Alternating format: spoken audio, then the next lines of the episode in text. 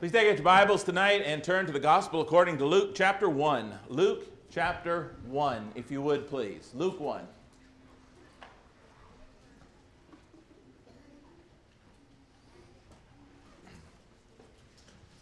We're going to begin tonight in Luke chapter one, verse twenty-six. Luke chapter one and verse twenty-six. Now in the sixth month, the angel Gabriel was sent by God to a city of Galilee named Nazareth, to a virgin betrothed to a man whose name was Joseph of the house of David. The virgin's name was Mary. And having come in, the angel said to her, "Rejoice, highly favored one. The Lord is with you. Blessed are you among women." Highly favored one. The Greek term here is a root word, or the root word charis, or grace. And this particular form of that word, where it says highly favored one, is only used twice in the New Testament. Grace occurs a lot of times, but this particular form of the word. And it means to make graceful, charming, or lovely. To pursue with grace, to envelop with favor, or to honor with blessings. That is what the word means. And the only other time it is used is in Ephesians chapter one and verse six, where it talks about to the praise of the glory of his grace, which he freely bestowed. That's that word, freely bestowed on us in the beloved. That is, we were given this, this high favor, or honored with blessings. And here in Luke chapter one, in that same verse, the angel says, "The Lord is with you." Similar to what the angel said to Gideon in Judges six twelve. You'll remember there that the angel of the Lord said to Gideon that the Lord is with you. And Gideon's response was, well, if the Lord, basically, if the Lord's with me or with us, then how come all this has happened? And Mary's response is, is somewhat similar, not quite, but there's this confusion. And the angel says to her, "Blessed are you among women." And the term blessed means to cause to prosper, to bestow blessings on, or to be favored by God. But Mary apparently didn't feel all that blessed or prosperous or honored right at this moment, because verse twenty-nine says, "When she saw him, she was troubled at his saying, and considered what manner of greeting this was." As I said, she didn't feel favored or honored or blessed or prosperous. She felt troubled. She felt fearful, confused. Until, until she accepted and sought to comprehend God's plan and purpose for her, despite the potential pain and problems it was going to put her through. Verse thirty. As we will see here, then the angel said to her, "Do not be afraid, Mary, for you have found favor with God. And behold, you will conceive in your womb and bring forth a son, and shall call his name Jesus. He will be great and will be called the Son of the Highest, and the Lord God will give him the throne of his father David. And he will reign over the house of Jacob forever, and of his kingdom there will be no end." After approximately four hundred years of prophetic silence, God was going to act and fulfill his word. And he was going to act and fulfill his word through Mary to begin with. And as you think about that, what an awesome treasure. What an awesome treasure was about to be bestowed upon her by God. Although she's still not quite sure how that's going to be accomplished, as we will see in the next few verses. Thirty-four, Mary said to the angel, "How can this be, since I do not know a man?" And the angel answered and said to her, "The Holy Spirit will come upon you, and the power of the Highest will overshadow you. Therefore, also, that Holy One who is to be born will be called the Son of God." This same all-powerful God was going to do A similarly amazing thing, a similarly amazing and humanly impossible thing with her cousin Elizabeth, as we read in verses thirty-six and seven. He says, "Now indeed Elizabeth, your relative, has also conceived a son in her old age. And this is now the sixth month for her who was called barren, for with God nothing will be impossible." So God is going to act, or has acted already, in that situation as well. But what I want for us to see and key in on particular is verse thirty-eight. Verse thirty-eight has a lot to do with the main point of our lesson tonight. "And Mary said, Behold the maidservant of the Lord, let it be to me according to your word." What an incredible statement of faith. She didn't understand everything that was going to happen. She did not, could not, I don't think, even begin to, to think in her mind of, of everything that this decision was going to entail. But notice her willingness to do whatever it was, to be used by God, however God wanted to use her. What an incredible statement of faith. Remember, if she, before her marriage to Joseph, if she is found to be pregnant, number one, Joseph can not marry her. She'll be a marked woman for life in that society. This could turn real, real bad for her entire life real quick in it, looking at it from a physical viewpoint. But I, I love her faith. "Behold the maidservant of the Lord. Let it be done to me according to your word." God, I'm yours. Use me however you see fit. It is then that we see her travel on from this point to the house of her kinsman Elizabeth. And Elizabeth confirms the awesome treasure that this blessed woman Mary is about to bring into the world through the providence of Almighty God. Look at verses thirty-nine and following. "Mary arose in those days, went into the hill country with haste to a city of Judah, entered the house of Zacharias, and greeted Elizabeth. And it happened when Elizabeth heard the greeting of Mary that the babe leaped in her womb, and Elizabeth was filled with the Holy Spirit. And she spoke out with a loud voice and said, Blessed are you among women, and blessed is the fruit of your womb. But why is this granted to me that the mother of my Lord should come to me? For indeed, as soon as the voice of your greeting sounded in my ears, the baby leaped in my womb for joy," Elizabeth tells Mary. "Blessed," verse forty-five, it says, "is she who believed, for there will be a fulfillment of those things which were told her from the Lord." And, and we see it again, another key verse, verse forty-five.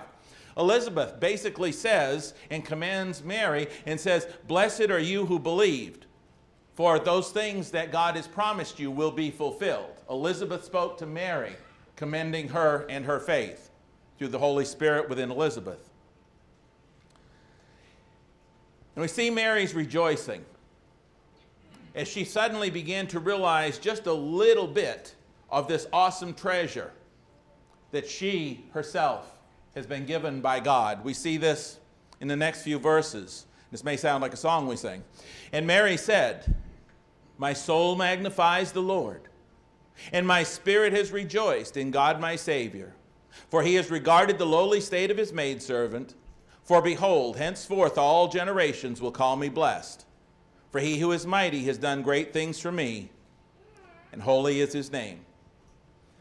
She begins to get some dawning of, of what an awesome treasure she has been given by God. As we move on in, in Luke's account, we move on to Luke chapter two. We see the angels go to the shepherds. In verses eight and following, we read this. Luke two, eight and following, "There were in the same country shepherds living out in the fields, keeping watch over their flock by night." Verse nine, "And behold, an angel of the Lord stood before them. The glory of the Lord shone around them, and they were greatly afraid. Then the angel said to them, Do not be afraid. For behold, I bring you good tidings of great joy, which will be to all the people. For there is born to you this day in the city of David a Savior, who is Christ the Lord. This will be the sign to you. You will find a babe wrapped in swaddling cloths, lying in a manger." Suddenly there was with the angel a multitude of the heavenly host, praising God and saying, Glory to God in the highest, and on earth peace, goodwill toward men. Time goes by. A little bit of time, and, and we come up to the manger scene, if you will, that we see starting in verse sixteen. They came with haste and found Mary and Joseph and the babe lying in a manger. When they had seen him, they made widely known the saying which was told them concerning this child. And all those who heard it marveled at those things which were told them by the shepherds. Key verse number three is Luke two nineteen. But Mary kept all these things and pondered them in her heart. Once again, Mary is marveling at these things that she's hearing about her baby. She's marveling at this awesome treasure that God had blessed and favored her with, and all is right with the world for the moment. And I say it that way because this old world that we live in, as we well know, is marred with sin and strife and with pain and anguish and with trouble and hurt and heartache. So that even the most awesome treasure can sometimes lead to some of the most awful trauma imaginable as well. In verses twenty-two through thirty-five of Luke two, they present the baby to God at the temple in Jerusalem. And Simeon once again confirms by the Holy Spirit that this is the long-awaited Christ child. But at the same time, he also gives Mary solemn warning. He gives her solemn warning that there is going to be some awful trauma that will accompany this awesome treasure, as he tells her that a sword will pierce her own soul as well. Look with me in verses twenty-seven and following of Luke two. So he, that is Simeon, came by the Spirit into the temple, and when the parents brought in the child Jesus to do for him according to the custom of the law, he took him up in his arms and blessed God and said, Lord, now you are letting your servant depart in peace according to your word, for my eyes have seen your salvation, which you have prepared before the face of all peoples, a light to bring revelation to the Gentiles and the glory of your people Israel. Once again, we see this time Joseph, as well as Mary, marveling, verse thirty-three, at those things which were spoken of him. They're marveling again. They've got this awesome treasure, this, this child, and all these awesome, wonderful things are being said about this, this child that was born through miracle that the angel had announced. And, and so they're, they're, they're listening to these things, but, but then Simeon goes on to bless them, and he said to Mary his mother, Behold, this child is destined for the fall and rising of many in Israel, and for a sign which will be spoken against. Yes, a sword will pierce through your own soul also. There is going to be some awful trauma that is going to also be a part of this awesome treasure. You see, the world gets caught up in some unbiblical human hype surrounding Mary. Some religions go totally overboard with who Mary was. And, and in sight of that, sometimes, though, we tend to go the opposite direction. We tend to lose sight of some very real and honest biblical things about her. According to Herbert Lockyer in his book, All the Women of the Bible, he says, as a name, Mary is related to the Old Testament Miriam or Mara, the name Naomi used to describe her affliction, as well as the name of the bitter water reached by the Israelites in their wilderness journeys. The original sense of these root forms of the name Mary is that of bitterness, derived from the notion of trouble or sorrow. Mary's name signaled or came from a root that meant trouble or sorrow. And it didn't take Mary long to live up to that name, as some of the awful trauma and sorrow that would accompany her awesome treasure began to set in. Can you imagine? Sound asleep in the middle of the night, and all of a sudden her husband reaches over and wakes her and says, we got to run. We've got to run. You will recall how Joseph had a dream, and God told him that he had to take up the baby and the child and leave because Herod was going to seek the baby's life. And, and it says, and when he awoke, they got up. Under the cover of darkness, they take off. Can you imagine your spouse waking you up in the middle of the night and saying, I've had a dream from God. We've got to get up, get dressed and get out of here. We've got to just run and leave everything behind. That's some of the trauma that Mary faced, Matthew two, thirteen through fourteen. As a good Jewish girl, she was going to be forced now, as they fled to Egypt, to try to raise her toddler son in a pagan, foreign culture, a culture that was in the land that their ancestors, God had led out of Egypt, and now she's having to go to Egypt for her own safety. But again, we know that this was all in the plan of God from the very beginning. He knew beforehand what was going to happen, Matthew two, fourteen and fifteen. Can't imagine the sword that must have pierced Mary's own soul, as at some point she must have heard about the very place that she had fled from and Herod's butchers coming in and killing all of those little children, those boys, two years old and under, trying to eradicate her son, and how her heart must have ached and her heart must have been pierced when she heard of all those mothers, maybe some of whom she'd known, who had lost their children to Herod's soldiers because they were looking for her son. Matthew two, sixteen through eighteen. We know the story when Jesus turned twelve in Luke two, forty-one and following. His parents come up to celebrate the Passover at Jerusalem. After the feast is over, they go back home. They're gone a day before they realize that he's not in the little company that they're traveling with. If you want to see a look of horror, all you got to do is be standing in Walmart when some mother has some two or three-year-old that all of a sudden she can't find because she turned to look at something and the child is gone. They're gone a day, and they can't find their son. They return to Jerusalem. And Scripture tells us it was three days. Three days. Three, three days. Can you imagine three days wondering where your twelve-year-old is? He's lost. You don't know where he is. Yes, there were swords that pierced her own soul. We would read in Luke chapter two, if you'd follow me there, beginning at verse forty-eight. So when they saw him, they were amazed, and his mother said to him, Son, why have you done this to us? Look, your father and I have sought you anxiously. And he said to them, Why did you seek me? Did you not know that I must be about my father's business? But they did not understand the statement which he spoke to them. Let's talk about a sword piercing your own soul. Here's your twelve-year-old boy. And Mary says to him, Your father and I have been seeking you.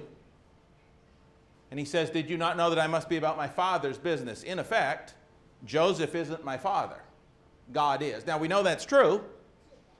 But the pain for somebody that doesn't understand that, if your own kids disown you, that is a terribly deep and tragic pain. It wasn't that he necessarily disowned him, but he made it clear that his father was God. It is somewhere about this time, we don't know when, the Bible doesn't tell us, but it is somewhere a little after this, it is believed by most, that another sword struck their humble home. As Mary, probably age twenty-nine, thirty, or thereabouts, probably buried her husband Joseph.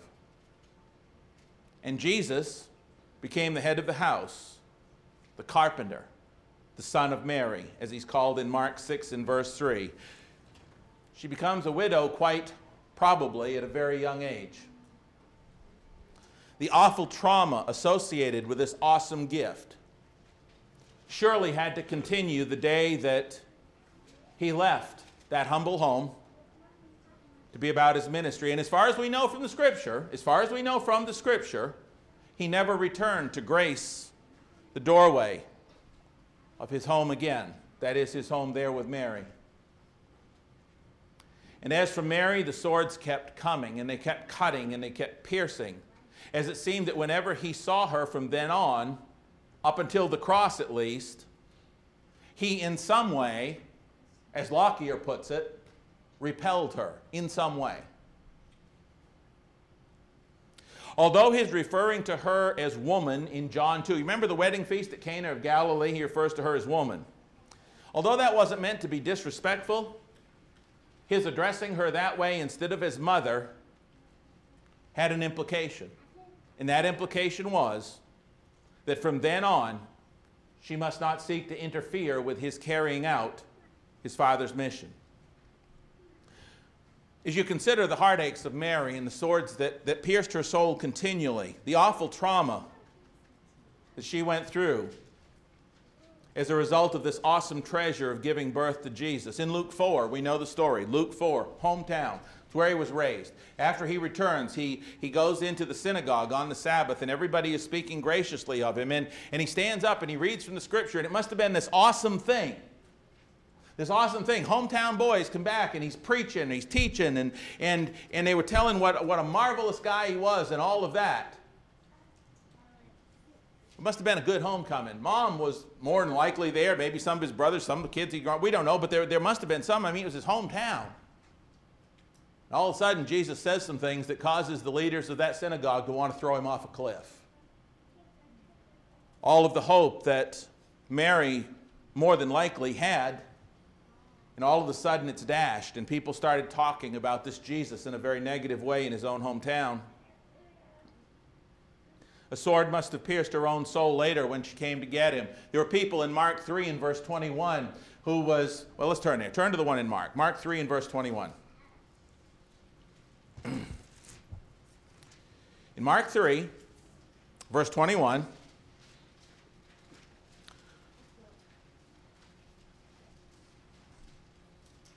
you see some of his own people hearing about some of the things he taught, and they went to lay hold of him, for they said he's out of his mind. Moms, how do you like it if the local townspeople and the people that you've known for years are saying your son is insane? Your son is out of his mind. Something has to be done. In fact, something is done a little bit later on.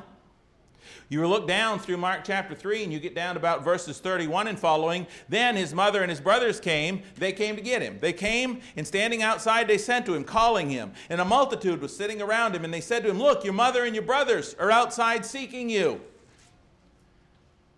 But he answered them, saying, "Who is my mother or my brothers?" What if you're his mother? What if you're his brothers? He says, "Let me tell you." He looked around in a circle at those who sat about him and said, "Here are my mother and my brothers, for whoever does the will of God is my brother and my sister and mother." And we understand the implication of that reading it today, but what if your mom's standing outside? And they, and, and they tell him, "She's here and your brothers are here." And he said, "No, these are my mom." And, and again, we understand the implication. Jesus not trying to be mean, but sword after sword, cut after cut. Lockyer said, "So the distance between Mary and her son widens, and the piercings of the sword which old Simeon had prophesied were keenly felt. Although all generations were to call Mary blessed, and yet privileged and highly favored beyond all members of the human family, here was a bitter cup of sorrow she was compelled to drink. Mary's deepest sword piercing came when in agony as she stood beneath that old rugged cross and witnessed the degradation, the desolation, and the death of the son she had brought into the world and intensely loved. She heard the blasphemies. She heard the reviling of the priests and the people. But her faith did not die." That's the key of this whole sermon. But her faith did not die. After all that she had been through, yes, the awesome treasure, treasured these things in her heart. And, and, and yes, this awful trauma of these, these swords piercing her own soul and, and all that she went through. But her faith did not die no matter how rough it got. That is the key. Standing at the foot of the cross. You know, we look to the cross when we, when we partake of communion and we think of Jesus on the cross. We know he's our Savior. But moms, what if that was your son as well? Mary knew what that felt like. standing at the foot of the cross with a sword piercing her own heart, her own soul, and her own mind, just as surely as the nails pierced the flesh of the son of her faith and hope and love and body, she did not surrender her trust in God. And that's what I want you to take with you more than anything else tonight. She did not surrender her trust in God, even in the worst of traumas. Nor did she stop wanting to be around God's people, Christ's disciples. She went to live in the home of the Apostle John from that day forward. And after Jesus was resurrected from the dead three days later, when the disciples gathered in Jerusalem, after he had appeared to them over a period of forty days and then ascended back to heaven, Acts one, one through eleven, we not only see Mary, but we see his brothers right there amongst the one hundred twenty disciples in the upper room, right alongside the Lord Jesus Christ's apostles. She's still with the faithful. Let's turn there, Acts chapter one. She's still there. She hasn't given up her faith, no matter what she's gone through. Acts chapter one. Verse fourteen. We know, well, let me start in verse twelve, after Jesus' ascension. Then they returned to Jerusalem from the mount called Olivet, which is near Jerusalem, a Sabbath day's journey. When they had entered, they went up into the upper room where they were staying. Peter, James, John, Andrew, Philip, Thomas, Bartholomew, Matthew, James the son of Alphaeus, Simon the Zealot, and Judas the son of James. These all continued with one accord in prayer and supplication with the women and Mary, the mother of Jesus, and with his brothers.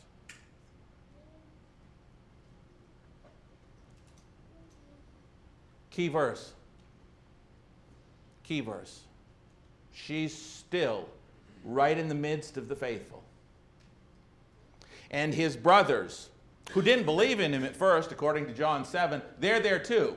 More than likely, at least in part, because of Mary's influence.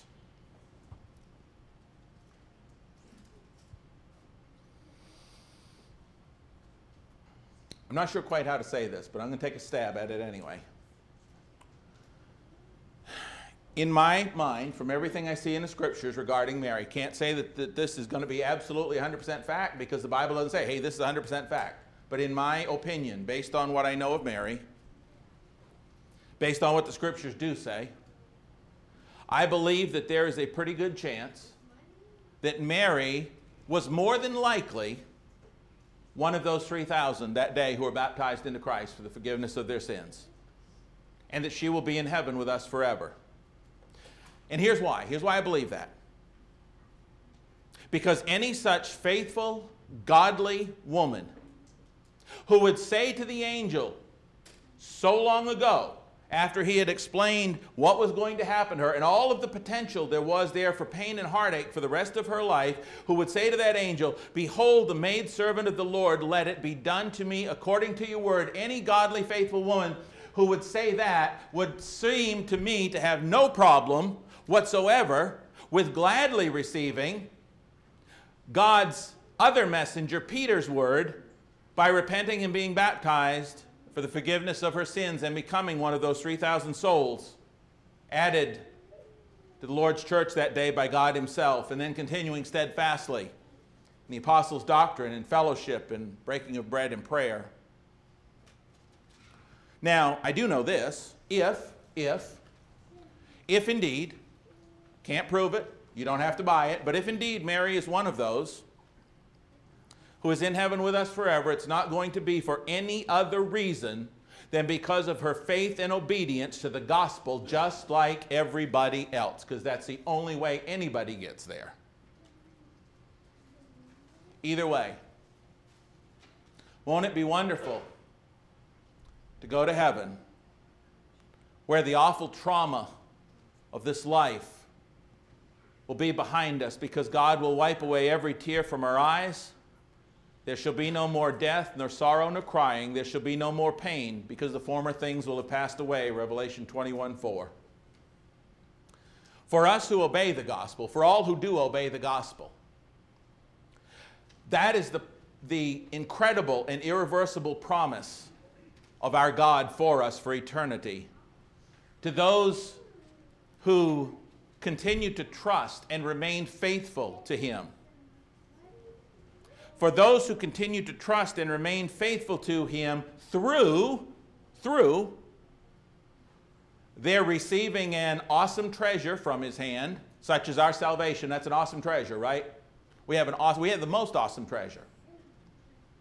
And then enduring the awful trauma which so often accompanies it. You know, sometimes because we're Christians and trust God, we go through some awful trauma. But those who receive that awesome treasure and then go through that awful trauma, faithfully obeying God, will then receive, number three, the absolute triumph. The absolute triumph, which God has promised to and reserved for all of those who will love and trust Him and be faithful to Him, even throughout every other part of that equation. You know, that's a pattern. And, and I use it, obviously, this time of year to, to talk about Mary. But really, the point is, is to set up this, this equation. Awesome treasure that we have. Awful trauma that sometimes accompanies it. But the absolute triumph that we have in Christ. That's a pattern. It's a pattern that we not only see in Mary's life, it's a pattern that Peter talked about. Peter was very clear. This is the pattern. This is the process. Look with me, if you will, as we get ready to close in First Peter chapter one. Look at this pattern. This is a pattern we need to be aware of. And I, and I wanted to use Mary's life to kind of show this to us. First Peter chapter one. Very familiar passage, but remember the three keys. Awesome treasure, awful trauma, absolute triumph. That's the pattern. Verses three through five, we have an awesome treasure. First Peter one, three through five. Blessed be the God and Father of our Lord Jesus Christ, who according to His abundant mercy has begotten us again to a living hope through the resurrection of Jesus Christ from the dead, to an inheritance incorruptible and undefiled, and that does not fade away, reserved in heaven for you, who are kept by the power of God through faith for salvation, ready to be revealed in the last time. Isn't that an awesome treasure? That's ours. However, with the awesome treasure, sometimes there comes awful trauma, verses six and seven. In this you greatly rejoice, though now for a while, if need be, you have been grieved by various trials, that the genuineness of your faith, being much more precious than gold that perishes, though it is tested by fire, may be found to praise, honor, and glory at the revelation of Jesus Christ.